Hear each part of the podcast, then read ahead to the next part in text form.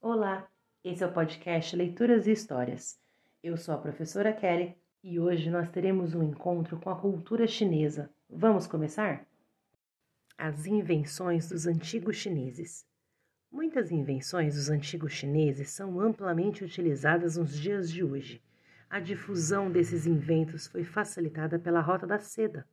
As trocas comerciais contribuíram para que os povos de diferentes regiões, principalmente da Europa, conhecessem e se adaptassem às invenções chinesas de acordo com a sua própria cultura.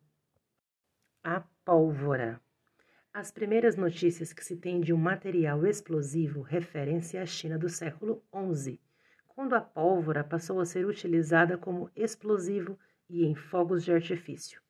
Na Europa, foi no final da Idade Média que os segredos da fabricação e do uso da pólvora foram descobertos e anunciando uma transformação nas técnicas militares. Os castelos e as muralhas passaram a ser facilmente destruídos pelas balas de canhões. O papel. Na China, o papel fornece, desde o século segundo, um substituto prático em relação aos demais suportes utilizados para escrita, como o osso, a seda e a madeira. O papel, inventado na China, era feito com fibras de plantas, como a amoreira. A invenção do papel pelos chineses foi um fator muito importante para o desenvolvimento da imprensa. As primeiras técnicas de impressão apareceram na China no decorrer do século sétimo, em razão da necessidade dos monges budistas em ampliar o número de cópias de seus textos sagrados. A invenção do papel é atribuída ao chinês Cai Lun, funcionário da corte durante a dinastia Han, no século segundo. A bússola. Na antiguidade, os chineses perceberam que uma pedra mineral chamada magnetita possuía efeito de ímã e que uma agulha de ferro colocada sobre essa pedra sempre apontaria para o norte, devido ao magnetismo exercido naturalmente pelo planeta Terra. Com base nesse instrumento, que inicialmente consistia em uma agulha magnetizada flutuando em uma bacia de água, os chineses puderam determinar direções horizontais. A bússola, inventada pelos chineses no século quarto, tornou-se conhecida na Europa por volta do século treze e foi bastante utilizada para orientar navegadores sobre sua localização.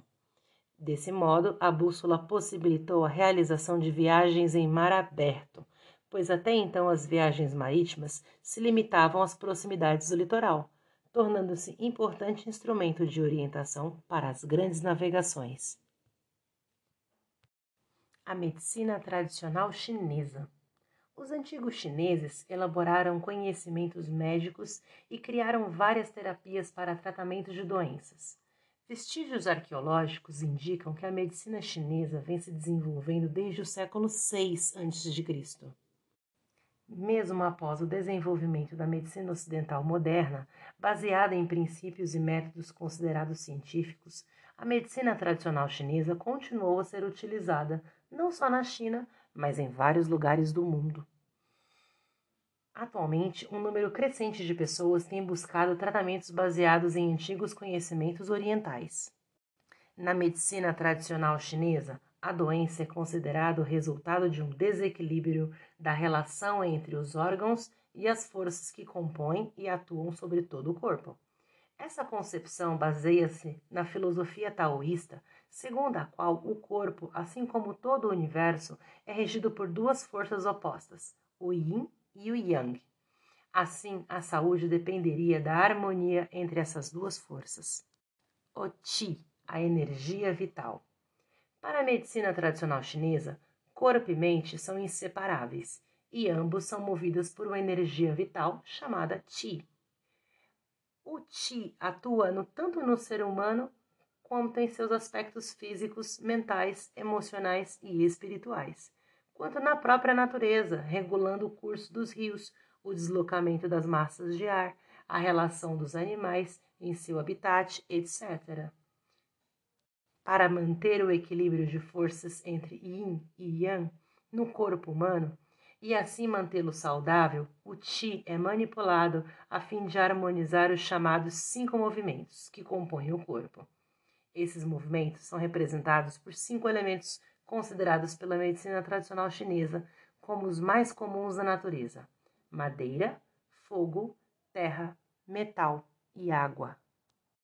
Atualmente, uma das práticas terapêuticas mais utilizadas na medicina tradicional chinesa é o Qigong, ou exercícios terapêuticos. Essa atividade consiste em técnicas de respiração, meditação e realização de movimentos específicos. A prática frequente do Qigong é indicada pela medicina chinesa com o intuito de aumentar a imunidade e melhorar a resistência do corpo a doenças. Além disso, segundo a medicina tradicional chinesa, o Qigong promove uma sensação de tranquilidade e bem-estar. O corpo, segundo a medicina tradicional chinesa. A medicina tradicional chinesa associa cada um dos cinco movimentos a um órgão do corpo. A madeira é associada ao fígado, o fogo ao coração, a terra ao baço, o metal aos pulmões e a água aos rins.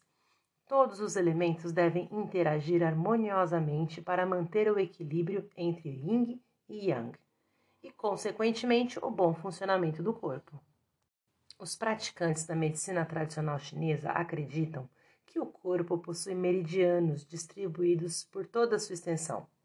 Esses meridianos seriam sulcos profundos pelos quais circula o Qi, que ligam os órgãos à superfície do corpo. Em caso de doenças e outros distúrbios, os meridianos devem ser estimulados para proporcionarem a cura e o bem-estar do corpo. Atualmente, uma das práticas terapêuticas mais utilizadas na medicina tradicional chinesa é a acupuntura. De acordo com seus defensores, essa terapia promove o equilíbrio do Qi e estimula sua circulação nos meridianos do corpo humano. A acupuntura, por meio de agulhas inseridas em pontos do corpo, pelos quais passam os meridianos, promove a liberação de substâncias produzidas pelo próprio organismo, que são responsáveis por ações analgésicas, anti-inflamatórias ou sedativas. Assim, essa técnica é muitas vezes utilizada para o tratamento de dores musculares, inflamações e até distúrbios psicoemocionais, como a depressão, a ansiedade e a insônia. A ênfase na prevenção. Muitos médicos que exercem a medicina ocidental moderna criticam a medicina tradicional chinesa, afirmando que ela não tem fundamento científico.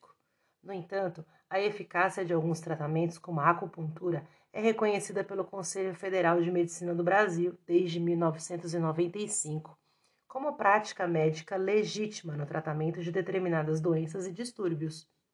É importante frisar que, além das terapias de cura, a medicina tradicional chinesa prioriza a prevenção das doenças, como defendia o imperador chinês Huang Ti, autor de um dos mais antigos e importantes tratados da medicina chinesa.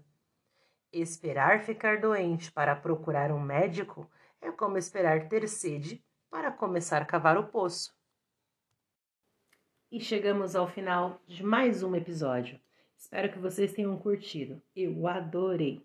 Nos encontramos no próximo podcast. Até lá!